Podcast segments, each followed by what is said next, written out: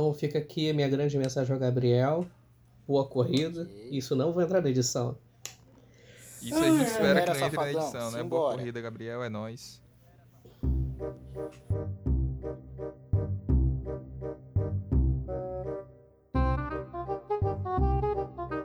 Salve, salve, galera. Bem-vindos a mais um episódio de SidePod The Cast. Comigo na bancada estamos com o Gustavão. Fala, galerinha, tudo tranquilo com vocês? E junto com o Gustavo também estamos aqui com o Pedrosa. Opa, não, degusta. Tô de volta depois da minha ausência no GP de Eiffel, né? Assim como o Lance Stroll, que ficou com probleminhas de saúde, eu tive uma enxaqueca, mas pelo menos não tô com coronavírus, nem tive caganeira. Mas aqui estamos para falar desse GP de Portugal, hein?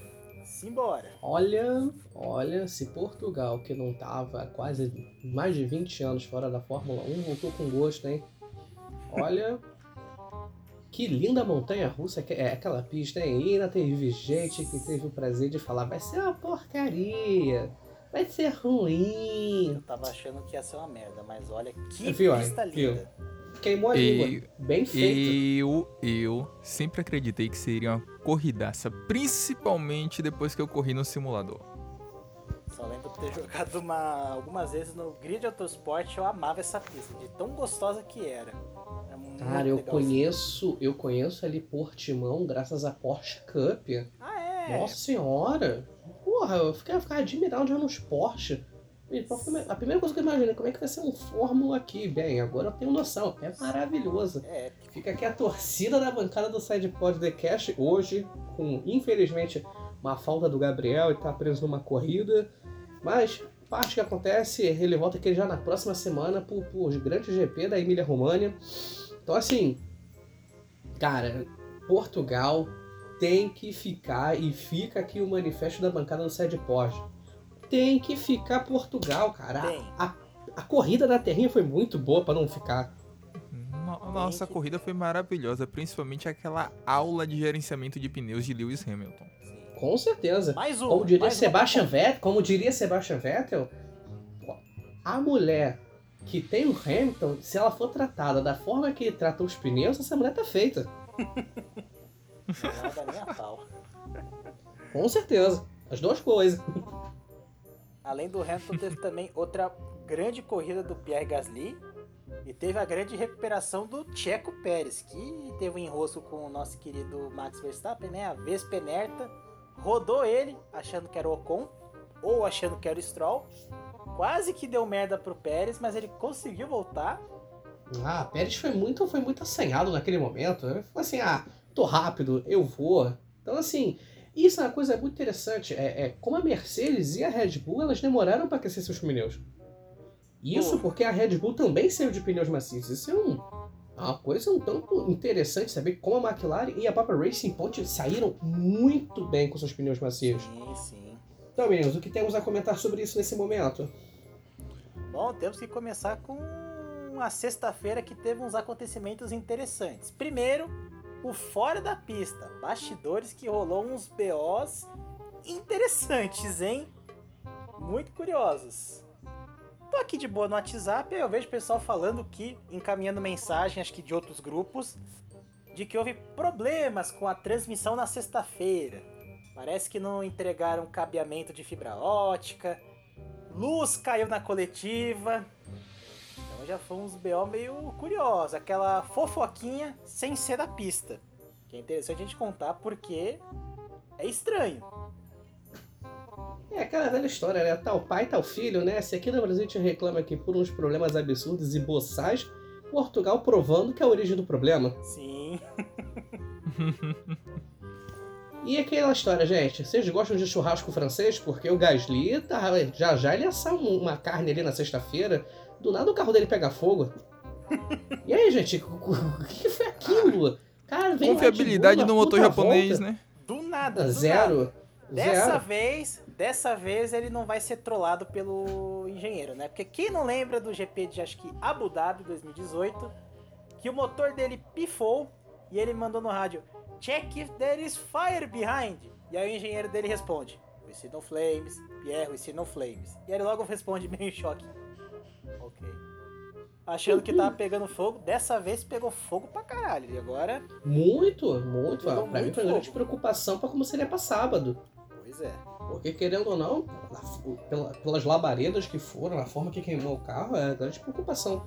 Como é que ia ficar, se poderia levar alguma punição, se estava correndo com algum motor antigo. Então, assim, foi realmente, graças a Deus, nada aconteceu com o Gasly.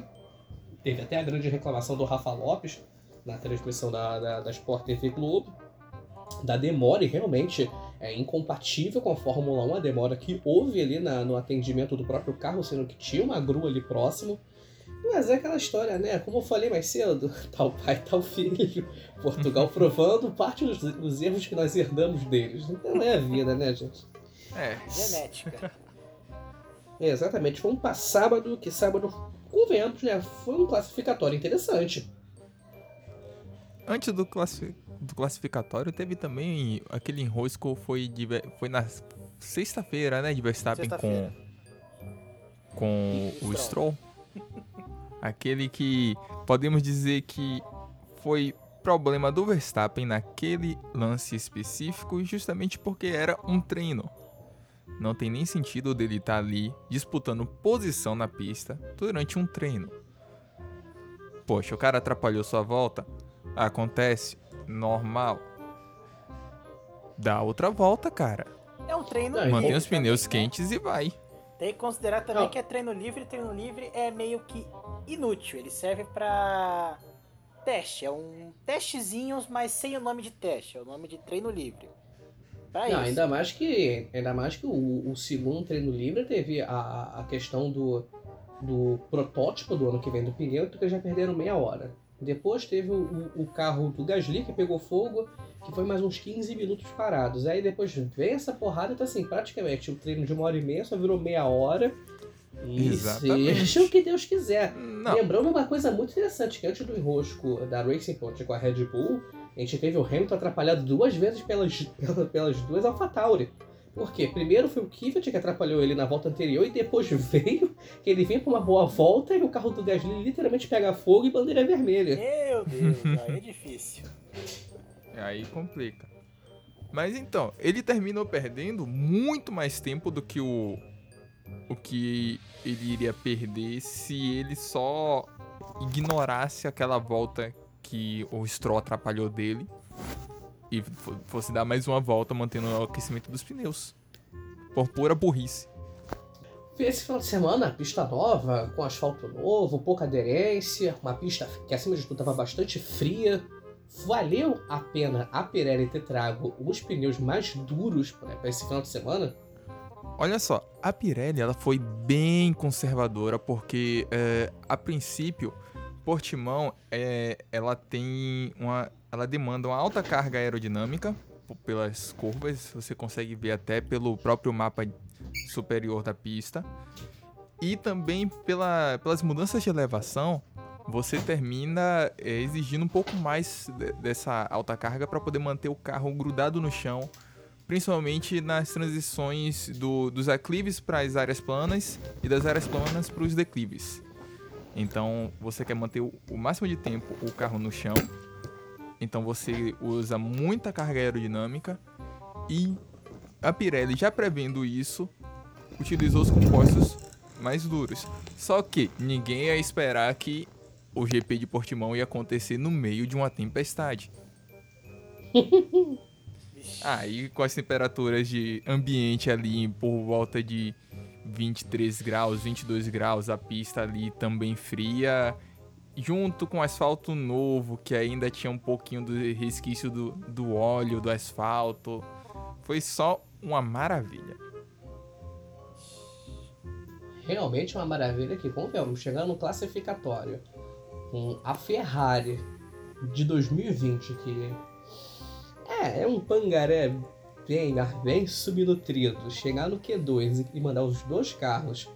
de pneu médio para poder virar melhor, realmente a Pirelli fez uma grande surpresa conservadora que no final das contas foi um tempinho a mais para todo o GP.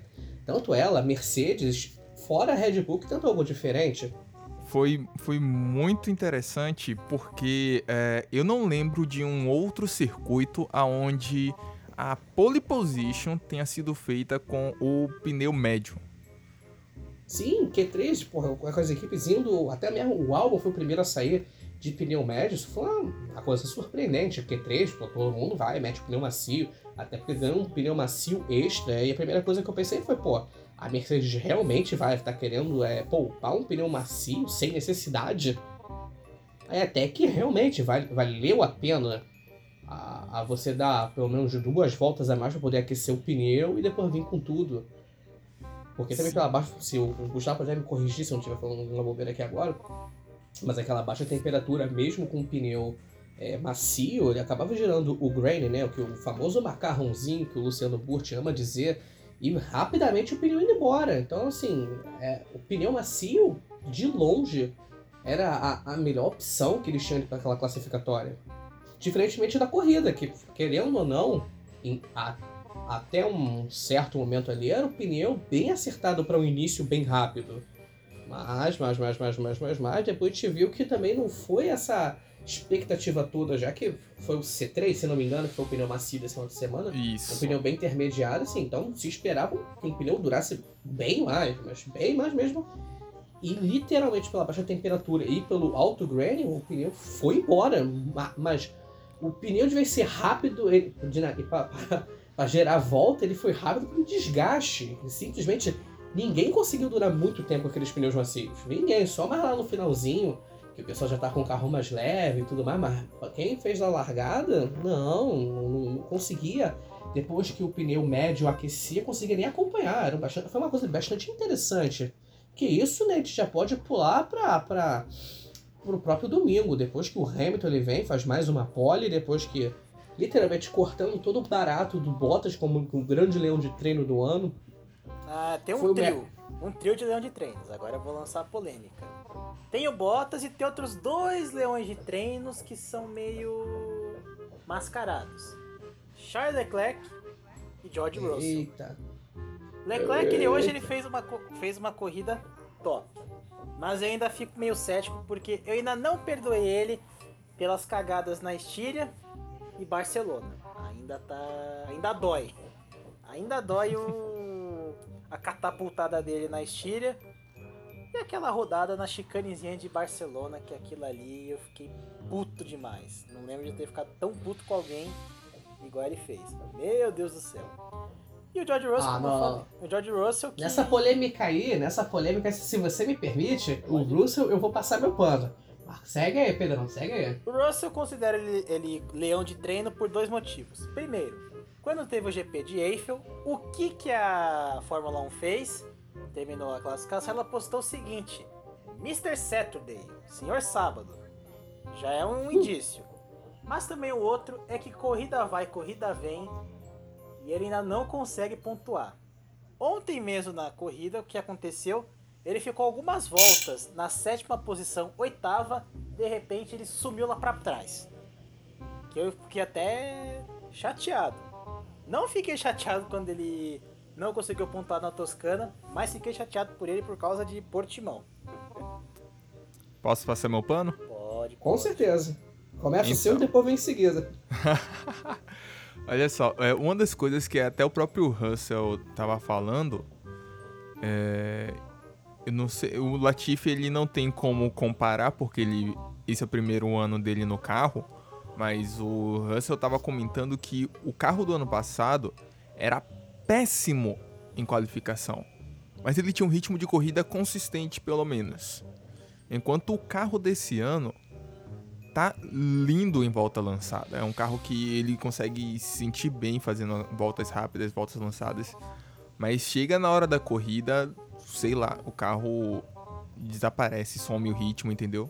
E é isso. É interessante. Nesse caso eu vou até dar uma reduzida pro Russell, mas vou manter pro Leclerc. Ainda acho que o Leclerc tá meio leão de treino. É que Portugal ele correu muito bem, bem sólido, mas foi apagado. Mas conseguiu se garantir em quarto. Não fez nenhuma caca, porque, né, teve Estíria, teve Espanha, teve Bélgica, que foi a corrida que eu também fiquei puto com ele. Tudo bem que ele não fez caca alguma, mas eu fiquei revoltado que ele começou como, ó, on fire, começou duraço, ele seguiu a dica do Pofechô Luxemburgo, começou com a pica armada pro céu. Aí deu a quinta volta, caiu pro oitavo, quando foi ver já tava em 14º, chorando pro Grosjean, não conseguiu passar o Groselha, que tem um carro, em tese, pior que o da Ferrari. Então eu já fiquei naquela. Não sei se ainda tô confiante no Leclerc, hein?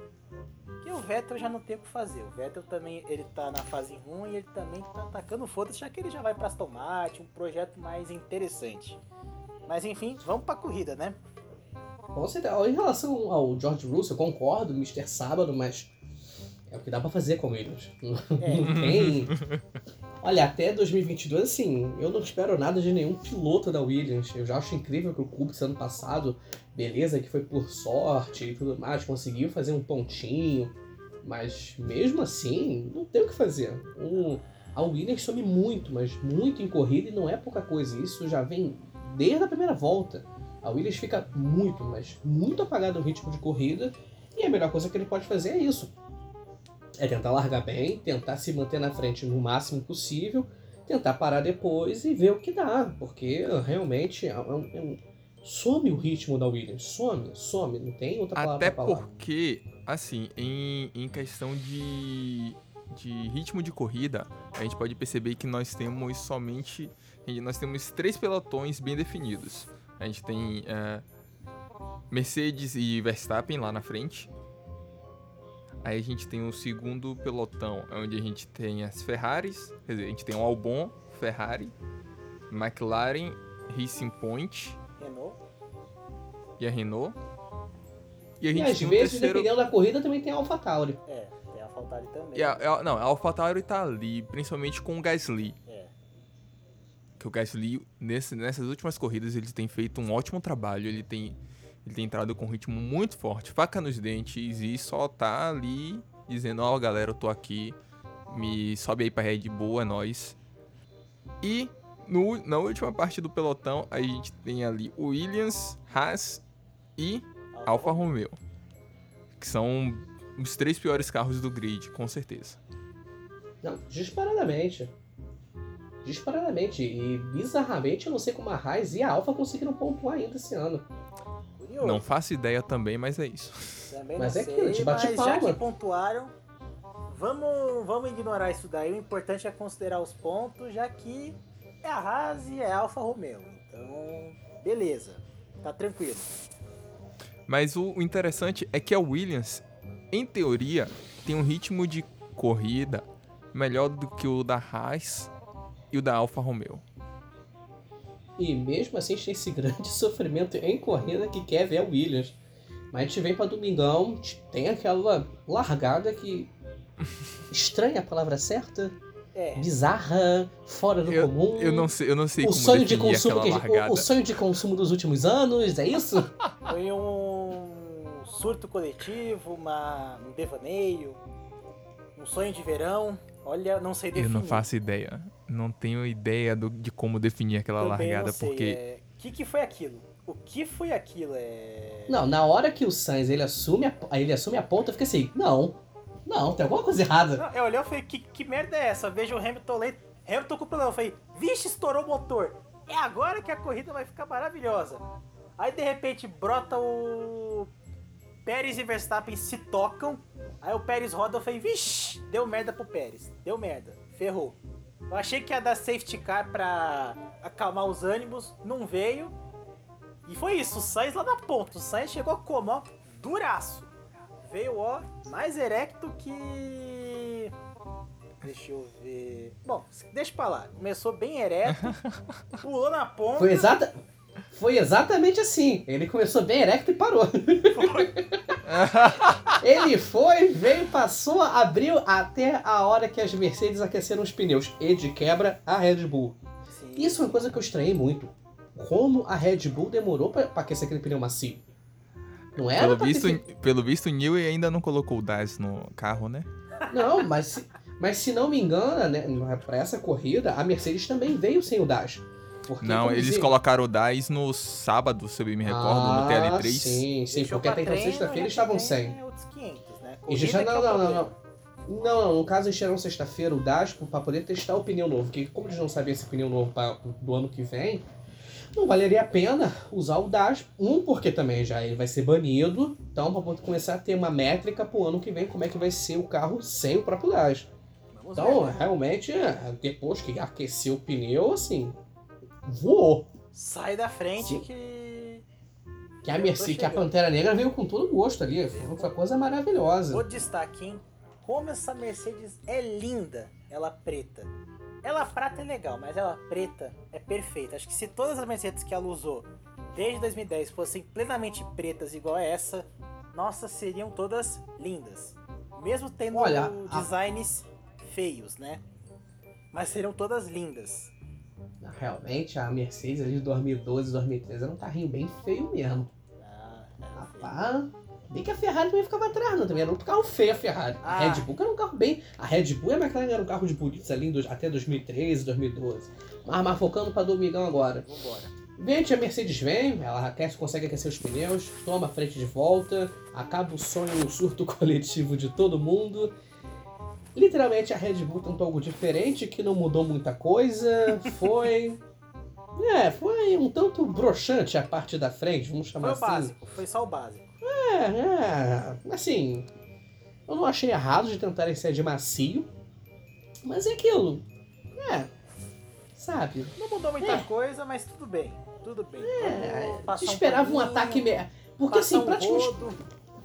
Não é nem passar um rodo. Se esperava que a Red Bull fosse tomar a frente como o Sainz tomou com a McLaren. Não era pra essa... Não foi pra aquele começo de corrida meio desanimada da Red Bull. A Red Bull começou broxante. Principalmente o Albon, que ele já larga a mão. Não. A Red Bull nesse final de semana foi uma coisa broxante. Porque convenhamos, assim, o Max fez mais um final de semana que ele não fez nada. Sim. Ainda há quem diga que ele não fez mais do que obrigação, o único final de semana mas que... eu acho que deixando a desejar, na minha opinião. Ele tá fazendo feijão com arroz, basicamente. Até porque assim, não tem o que fazer. Não é porque não é falta de vontade, mas os carros têm ritmos, absurdos. Curioso, a corrida que realmente ele fez algo diferenciado foi o GP de 70 anos, que ele vence graças também à estratégia mirabolante da Red Bull. Inclusive, acho que o... E os outros dois segundos lugares? Foram dois ou três segundos lugares que ele pegou? Foi. O segundo lugar ele pegou, acho que foi na Espanha e na Hungria, que foi a corrida que ele bateu antes de largar e conseguiram arrumar a tempo. Ele largar sem problemas. Red Bull não te dá asas, te dá muita velocidade. Sim. Não basta voar, tem que ser veloz. Agora... Domingão foi uma coisa muito interessante em ver uma Ferrari finalmente ultrapassando qualquer carro. Essa coisa foi milagrosa. Coisa linda, hein? A Ferrari conseguiu ultrapassar um carro. Eu não consegui entender como. Gente, e na reta! Bizarro. A primeira coisa que eu pensei... liberar o motor do Maréia de novo. Acho que foi a primeira coisa que eu pensei. Motor ilegítimo que o Binotto fez, ele disfarçou e botou no carro. Foi lá no... Tirou umas pecinhas aqui, tirou umas pecinhas ali, fez aquela gambiarrazinha bem discreta e falou, ó, Charlinho, vai lá. Acelera, meu filho. Nada. O Binotto deve ter chegado do Nicolas Todd e falou, ó, dá um desenrolo pro teu pai, porra, ó, eu aumento aqui o contrato de 5 para 8 anos, deixa eu botar pelo menos em um carro esse motor do Maréia, pô. Tá ruim, cara. Ajuda nós aí, tá pô. A gente não vai melhorar. Porra, é só por uma corrida. Pra gente dar alegria pro nosso povo. Dá alegria pros nossos ferraristas. Os nossos gunners italianos, né? Porque eu vou aproveitar aqui um adendo interessante. Só um parênteses curioso. Esse dia eu tava no Instagram. E uma dessas pages gringa que eu sigo fez um story muito, mas muito bom. Eu ri, mas eu fiquei triste depois. Ele escreveu assim... Torcer pra Ferrari é a mesma coisa que torcer pro Arsenal. Há 16 anos atrás, era legal, era foda. Hoje em dia, é uma bosta. Infelizmente, se obrigaram a concordar. Eu também. E ainda acrescento. Arsenal, São Paulo, Milan e Manchester United. Mas o futebol italiano morreu. Antes do próprio Covid. Morreu. Isso aí são 500.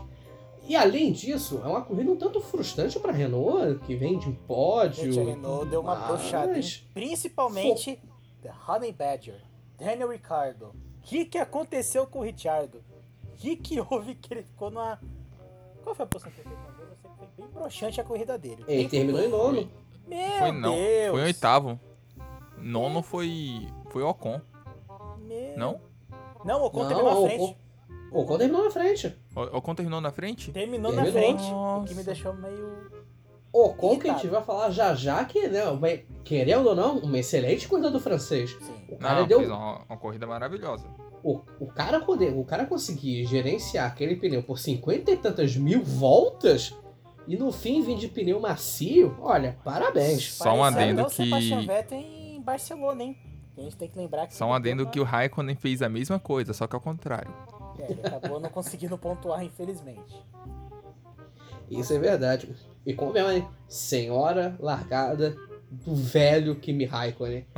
O homem de gelo. Eu fico olhando ele e imagino. E se a maquilata dele de 2005 não fosse bombástica, não quebrasse tanto? E se ele tivesse ido pra Mercedes ao invés de ter ido pra Ferrari em 2014? O que ele faria? Cara, o Kimi era um cara que vai ser tranquilamente ali um bicampeão. Sim. Mas a vida não quis, né? Não deixou. A vida não tem disso. A vida às vezes tem disso. Um cara é muito bom. A gente viu, né? O Sir Sterling Morris, né? Porra. 4 puta vices. Piloto.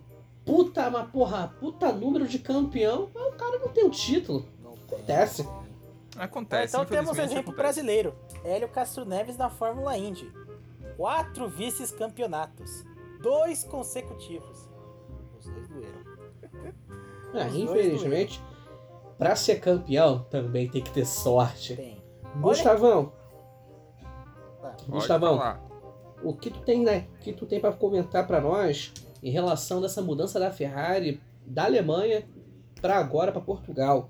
O que você viu? O que você acha que pode fazer efeito, inclusive visando já 2021, já que a gente vai repetir esses carros? Olha só, a Ferrari ela tem feito diversas mudanças pequenas. Tanto que até o próprio Leclerc estava falando que as mudanças que eles têm feito no carro são pequenas. Só que elas vêm se somando. E o carro ele vem melhorando aos pouquinhos, principalmente no ritmo de prova, aquecimento de pneus e tudo mais. Então você percebe que o Leclerc cada vez mais ele vem tendo corridas mais fortes, mais consistentes. Porque justamente a soma dessas pequenas alterações, ela uma hora ela muda um pouquinho a parte do assoalho ali, logo à frente das rodas traseiras, aí mudou também um pouquinho ali na parte de trás do barril de bordes, depois, antes do GP agora de Portimão, ela mudou, fez umas alterações ali na parte da capa e no início ali da área do dashboard, que é justamente para poder tratar melhor esse fluxo do ar, para poder melhorar a quantidade de carga aerodinâmica que ela consegue gerar e diminuir também um pouquinho a instabilidade do carro. Tanto que o carro da Ferrari de hoje, a gente pode começar a chamar de carro, pelo menos o chassis. Ufa, é realmente a melhor definição possível. Eu já digo ufa porque eu olhava essa Ferrari até um tempo atrás e o que me vinha à mente? Honda RA107. Meu Deus do céu. Eu olhava pra essa Ferrari e me vinha essa Honda que sofreu o pão que o diabo amassou, né? Essa Hondinha. Que tinha pintura duvidosa, né? Pintura do planeta, My Earth Dreams. A pintura era muito feia. Saudades pinturas de cigarro, hein? Eu gostava daquela pintura da Lucky Strike, aquela da 555. Não saudades. Pôde, né? A FIA falou, não pode ter pintura de cigarro. A Ferrari deu uma burlada com os códigos de barras. É bom até hoje, né? Não é de hoje, mas tudo bem. Vamos... Não tá tão explícito, tão codiguinho. Sempre vai ter algum burrinho que não vai perceber, então tranquilo. Não é problema nosso. Mas enfim, fizeram a pintura lá, aquele carro era horroroso. Era pior que que a sua beleza. Era pior, era muito ruim. Foi um sofrimento pro Rubinho e pro Button. E eu tava achando que essa Ferrari era isso. Era essa rondinha, só que numa corzinha vermelha e com uma dupla mais equilibrada, né? Início do ano era isso mesmo. Meu Deus do céu, eu fiquei... Foi uma decepção sem fim. Eu acho que eu ia ver corrida, eu já vinha preparando pra tristeza. A única diferença dessa Honda pra esse SF1000 é que eles têm que evoluir o carro, porque é o mesmo carro pro ano que vem. Então, se eles não evoluírem... Errou. Acabou. Mas em 2008, a Honda não tinha nenhum porquê evoluir o carro, porque, primeiro, ela já ia sair da Fórmula 1. E segundo, ano 2009 era um mudança de regulamento. Um carro totalmente novo. Um carro diferente, então, feio. Inclusive, houve um negócio interessante que... era feio. Esses carros de 2009, ó. De 2009. Não. A Ferrari era feia. A Ferrari era feia. A Brown GP era muito bonita. A Brown GP era linda, pô. Brown GP... Não. Ela era linda. Ó, Brown GP, Red Bull, Toyota, McLaren. Esses eram os carros lindos de 2009. A Ferrari gostava da asa dianteira, só. O resto do carro era... Pô, já a parte mais horrorosa daquele carro, daquela frente... Pior que eu gostava dessa Ferrari. Vende duas Ferraris lindas de 2007, 2008, cheio de aleta, porra, um carro quase futurístico. É aquele carro horroroso de 2009, com aquele Alice ali. Realmente, a Ferrari tava fazendo as maravilhas ali. De 2004 a 2007. Tirando 2005, a 2005 era esquisita, principalmente porque o Schumacher usou os retrovisores diferentes naquele ano. Tinha um que era emprestado da Ferrari F2004 e outro que seria a prévia dos que a Ferrari utilizar em 2006, da 248 F1. Não, mas antes de te voltar, assim, assim, de coração, olha, duas equipes que não tem que reclamar de carro feio. Três. Jordan, Toyota e Red Bull. Pode até não fazer carro campeão, mas carro bonito, os caras entendem. Sim. Os caras entendem pelo menos. Jordan sabia fazer carro lindo, com uma maravilha, hein? Teve carros bonitos assim. Pintura nem tanto. Não. Tinha até... É que assim, eram lindos. É que a Jordan teve 3 pinturas ruins, de 92 a 94. Eram pinturas mais ou menos. Teve aquela de 91 da 7up, lindíssima, coisa linda. Aí teve 92, 93, 94, que eram umas cores meio emaranhadas. 95 que melhorou um pouquinho, mas aí encheu de branco. Aí chegou 96 com o cigarrinho Benson e Hedges, aquele dourado com vermelhinho. Nossa, era lindo. Coisa linda. Era lindo. Depois veio a pintura Borussia Dortmund, aurinegra, com a cobrinha no bico. Coisa linda também.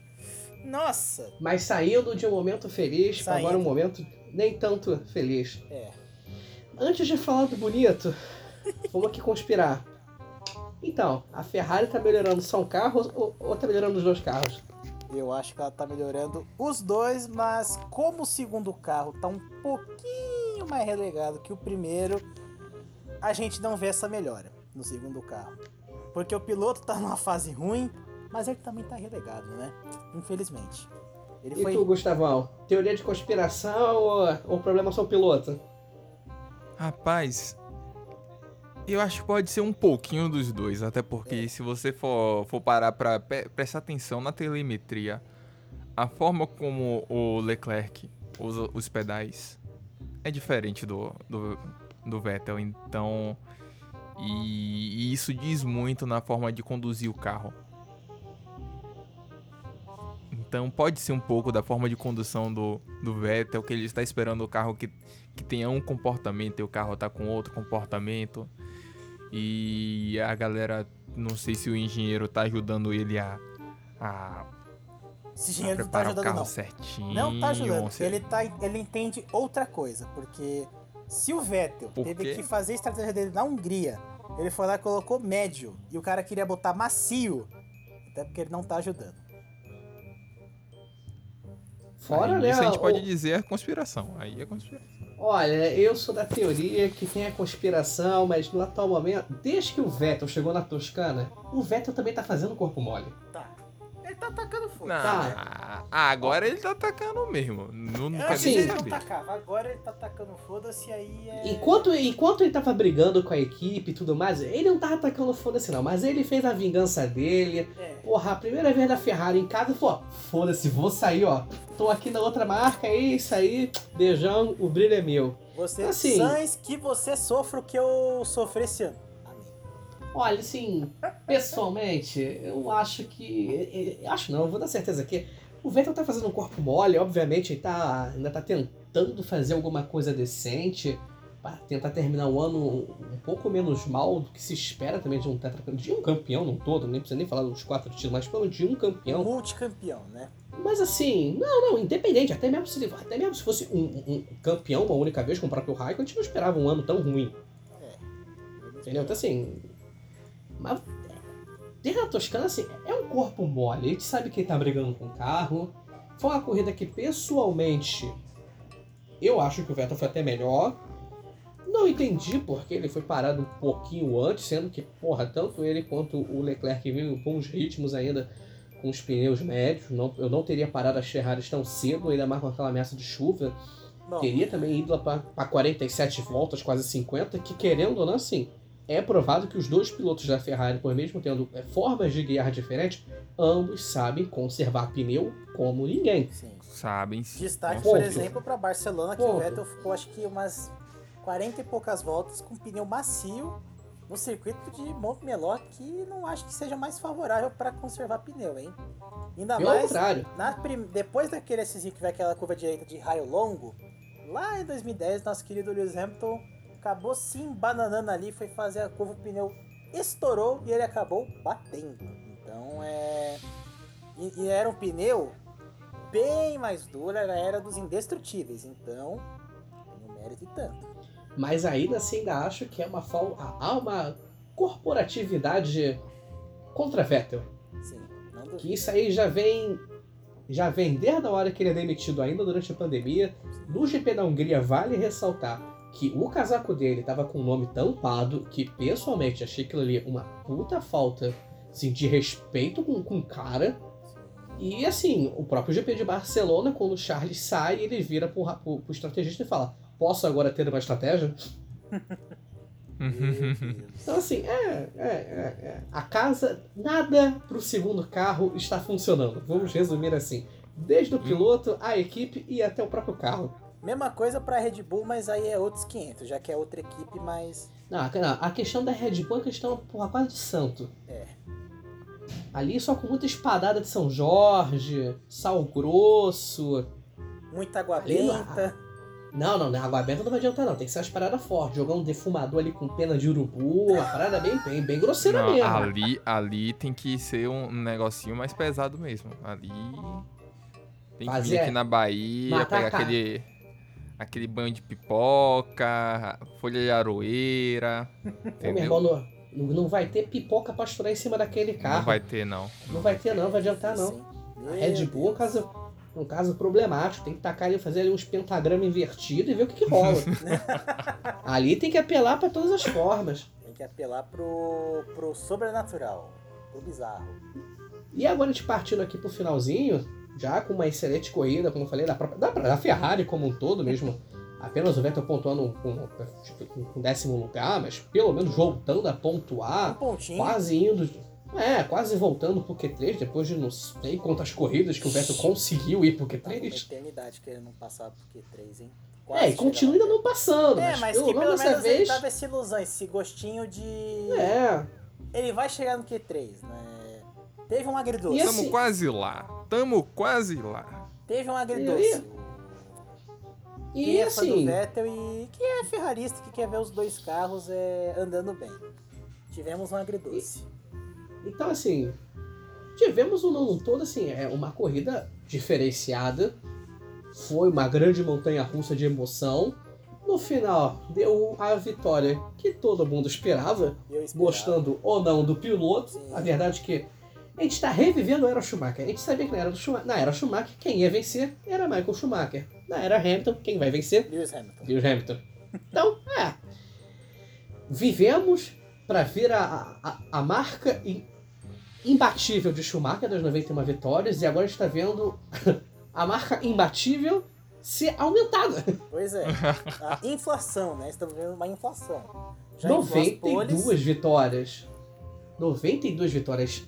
São, a Fórmula 1 está chegando para 1.050 corridas, ainda não chegou, vai chegar no ano que vem. E praticamente o Hamilton ele ganhou 9% das corridas até agora. É surpreendente, hein?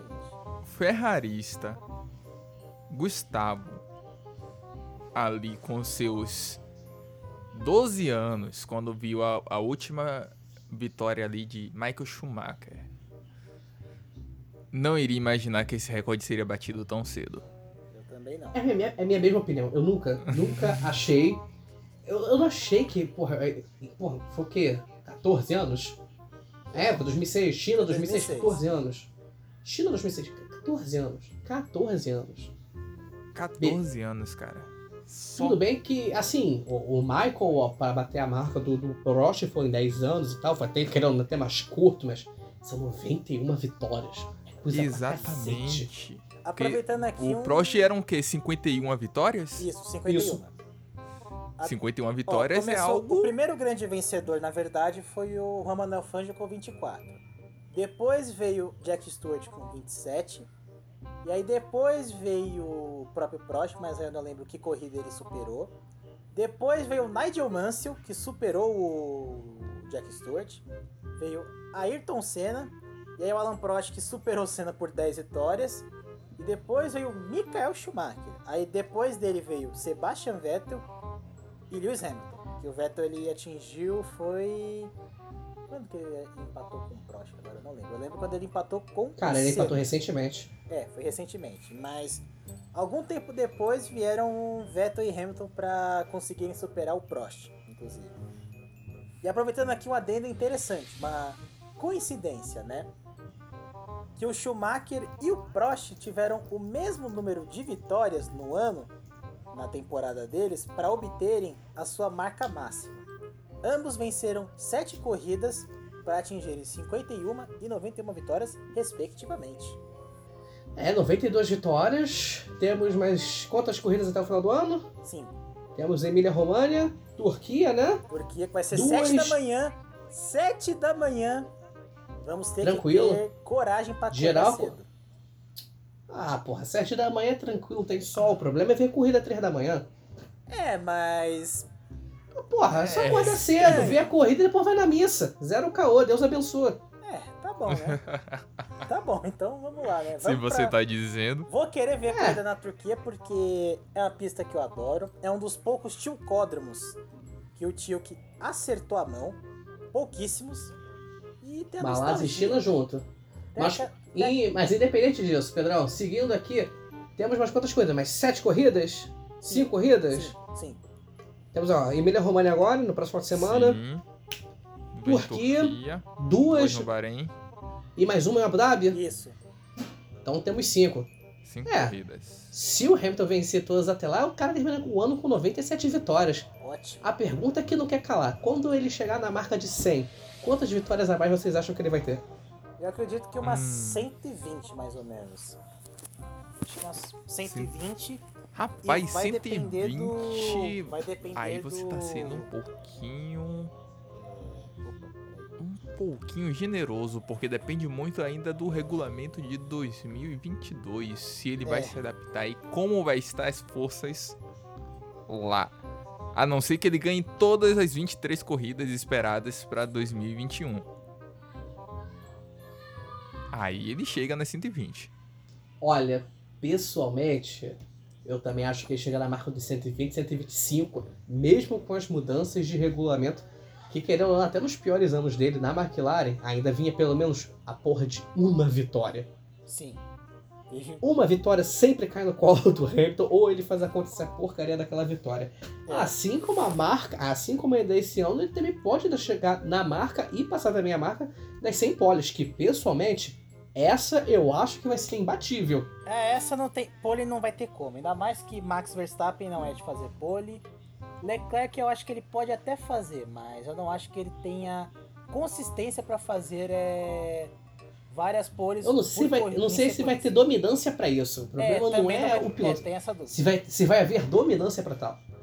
Tem a questão da dominância. O carro da Mercedes só é. E a sequência, né? A consistência para isso. Porque o Hamilton tem uma consistência Mercedes... perfeita para pole. E o carro da Mercedes só é imbatível, junto com o Hamilton, que tá lá absurdamente sendo muito bom em volta lançada, junto com também o Bottas, né, querendo ou não, o nosso grande leão de treino. Ele leão de treino, tá assim, o Bottas eu acho que ele faz um certo corpo mole, porque quando ele quer correr, que ele tá endiabrado, sai da frente que ele ganha e não quer nem saber. Por exemplo, teve ano passado, Austrália 2019, a corrida da ilusão. Essa corrida eu me iludi, eu achei que ele seria o novo Rosbifsen. Eu pensei que ele seria o novo Nico Rosberg. E tivemos também Estados Unidos 2019, que às 5 voltas do fim ele deu um passão no Hamilton e ganhou a corrida. Não valia nada, mas eu pensei, nossa, que é isso? Ilusão. Eu vou discordar um pouco de tu, Pedro. Eu não acho que ele faz corpo mole, não. Ele só não é o Hamilton.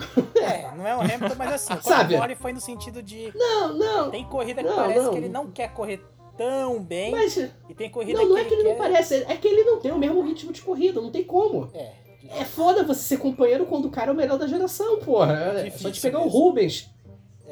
Rubens, um baita de um piloto. Eu não vou nem falar dos outros companheiros do Schumacher, que nem valia a pena falar, antes da primeira aposentadoria. O Jorge Verstappen não é parâmetro, o JJ Lethal não é parâmetro, o Herbert não é parâmetro, o Irvine não é parâmetro. Ele de jeito nenhum. Então, assim, o único companheiro mais à altura do Schumacher foi o Rubens, então assim... Nos bons dias, o Rubens até ia, mas ainda assim... Era baixo. Assim, porra, a vida do Bottas não é boa na Mercedes. Difícil. Só vai ser boa no dia que o Hamilton sair. Aí eu acho que ele vai ter uma vida um pouco mais boa, porque ele vai ser o mais antigo. Então, querendo ou não, ele fez parte do processo de evolução do carro. Não vai ser uma coisa que não é... Vamos supor que o Hamilton, vamos supor, em 2000... Que ano que vem que o Hamilton se aposentasse e o Russell subisse? Cara, o cara passou boa parte do ano não treinando naquele carro, não evoluindo aquele carro. Diferente do Bottas. Então, assim, ele já estaria mais habituado. Então, eu daria a chance dele, porra, poder tomar mais à frente. E na Mercedes é assim que funciona. Quem tá à frente no campeonato ganha preferência. Então, se ele consegue abrir uma boa distância, não perder essa margem, ele vai ter equipe com ele. Bom, eu espero que ele consiga alguma coisa, porque é estranho. Ele tá há tanto tempo e parece que de vez em quando que ele inventa de correr muito bem, que ele é bem superior. O resto do ano ele é mais ou menos. Aí tem os TL que ele é rei, grande parte dos TL, TL1, TL2 principalmente. TL3 nem tanto, mas TL1, TL2, lá está ele liderando. Tá sempre lá, então... Porém, chega na hora da classificação, quem é que leva? Exemplo, né? Hamilton. Isso, o problema todo é que a gente tá comparando o Bottas ao Hamilton. É difícil comparar. É maldoso. Assim como era maldoso comparar os companheiros do Vettel no auge dele, né, junto com a RBR. Era maldoso. Não que o Webber não seja um mau piloto, mas... É maldoso. Não, tem negócio.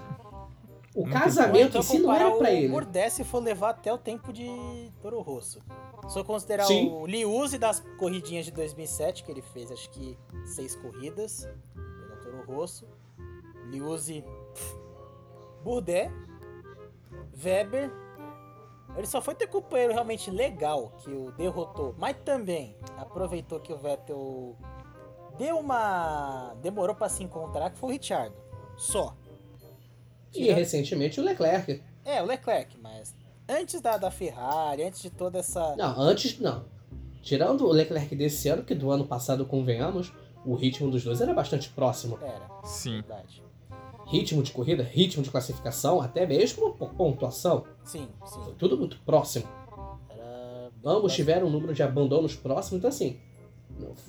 Fala que a pessoa começar a ver e achar que o Vettel de hoje... É um piloto meia-boca que foi parar na Ferrari? É, assim, burro e maldoso. Ponto. Até porque na Alemanha, ano passado, ele se redimiu fazendo uma corrida absurda de recuperação, né? Ah, foi excelente. Sim, na própria Alemanha. E teve uma outra que ele também teve que fazer recuperação, que foi Abu Dhabi 2012, que quase ninguém lembra. A gente lembra de Abu Dhabi pelo Raikkonen, a vitória dele e o rádio dele dando uma bela de uma bronca no engenheiro.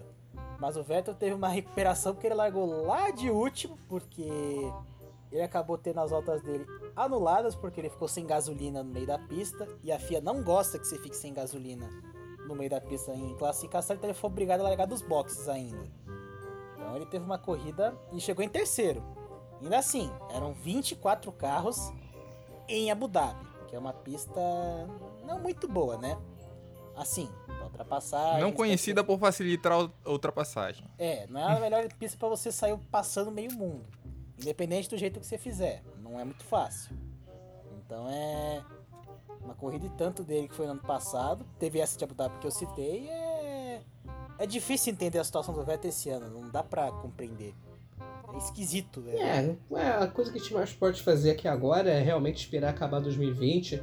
Ver como é que vai vir essa evolução da Racing Point para virar Aston Martin, que pessoalmente eu não acho que vai haver uma grande mudança pro ano que vem. Eu também acho que não. Que só se eles copiarem o carro de 2020. Pela evolução do carro até agora, eu não vejo a equipe avançando em ritmo, porém, essa estabilidade a qual eles estão, se tudo se encaixar muito bem, creio que ano que vem dá para ter um Vettel bastante consistente na briga pelos pontos.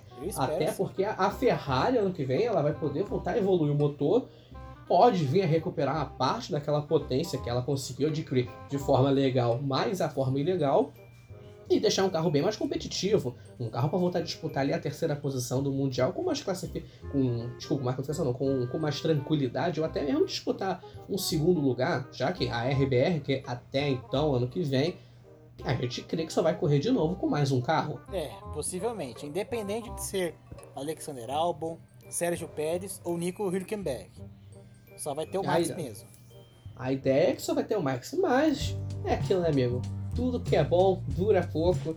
Tá chegando aqui ao fim mais um episódio do Side Podcast. Deixem suas considerações, meninos, começando pelo Pedrinho.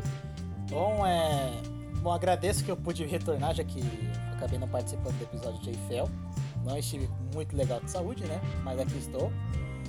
E, cara, foi uma corrida interessante, que teve coisas a comentar, mas, assim, um comentário que eu queria fazer, que eu cheguei a fazer, mas quero dar uma aprofundada, que eu estranhei, que foi o pelotão do meio e o pelotão do fundo terem ficado bem distantes, porque eu meio que me acostumei com esse pelotão do meio ter cheio de briga, ter uns trenzinhos ali, trenzinho aqui, sempre eles terem embolados, e ter visto, pessoal, os principais até o 8º lugar e o resto lá pra trás, isso me deixou meio broxado.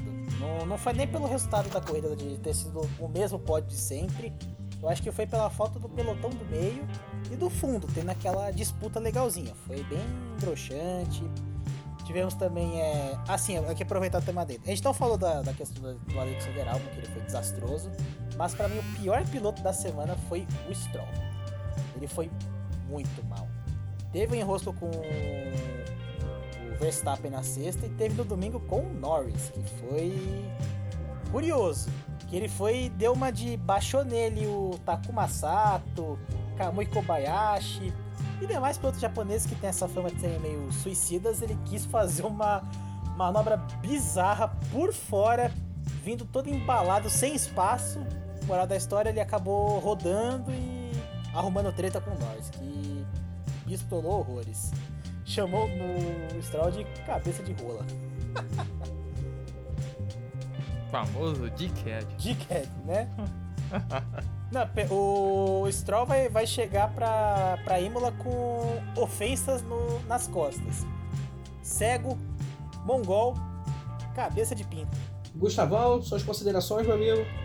Olha só, eu esperava que a corrida fosse boa. A corrida foi maravilhosa, com direito a brigas curva a curva, tanto entre Sainz e Kimi Raikkonen, se eu bem me recordo, e Pérez e Ocon, que disputaram ali curva a curva as posições, com uma briga limpa. Então quem falou que Portimão ia ser uma corrida chata, calou a boca, porque o circuito é maravilhoso e as elevações permitem muito que você consiga ter linhas alternativas e se manter colado no carro da frente. Além de que as linhas alternativas permitem que você também possa dividir diversas curvas daquele traçado. Eu recomendo para qualquer um que tenha Portimão, qualquer um que tenha os jogos que tenha um circuito de Portimão ou Algarve, depende muito do jogo. Vá lá, ligue seu joguinho, dê uma volta no circuito, aproveite aquela linda montanha-russa e depois entenda como é que os pilotos se sentiram lá naquela corrida. É só isso que eu tenho a dizer. Eu só sei que eu tenho que agradecer para vocês. Eu estou maravilhado em ver não somente o recorde de 91 vitórias ser empatado e ser batido, e obviamente aumentado. Está sendo a temporada um tanto diferente. É meio estranho eu falar agora, mas eu agradeço ao Covid. Porque assim, tivemos a volta, vamos ter, né, agora a volta de Imola, a gente teve Portimão adicionado, Nürburgring voltou, então assim, é um ano muito atípico. Obviamente, eu acho que a temporada como um todo até agora não vem muito diferente do que esperado. Todo mundo esperava o Hamilton vencer, e ele tá vencendo. Provavelmente até a Turquia ele já deve ser campeão antecipado. A Mercedes na próxima corrida provavelmente vai ser campeão de construtores antecipado, mas mas ele tá tendo muita disputa no pelotão intermediário. Essa queda absurda de rendimento da Ferrari vem proporcionando uma nova visão do pelotão intermediário com a participação da Ferrari, evolução de Renault, Alfa Tauri, McLaren, Racing Point, Aston Martin ano que vem. Então assim, não tá tendo o que reclamar de 2020 no todo.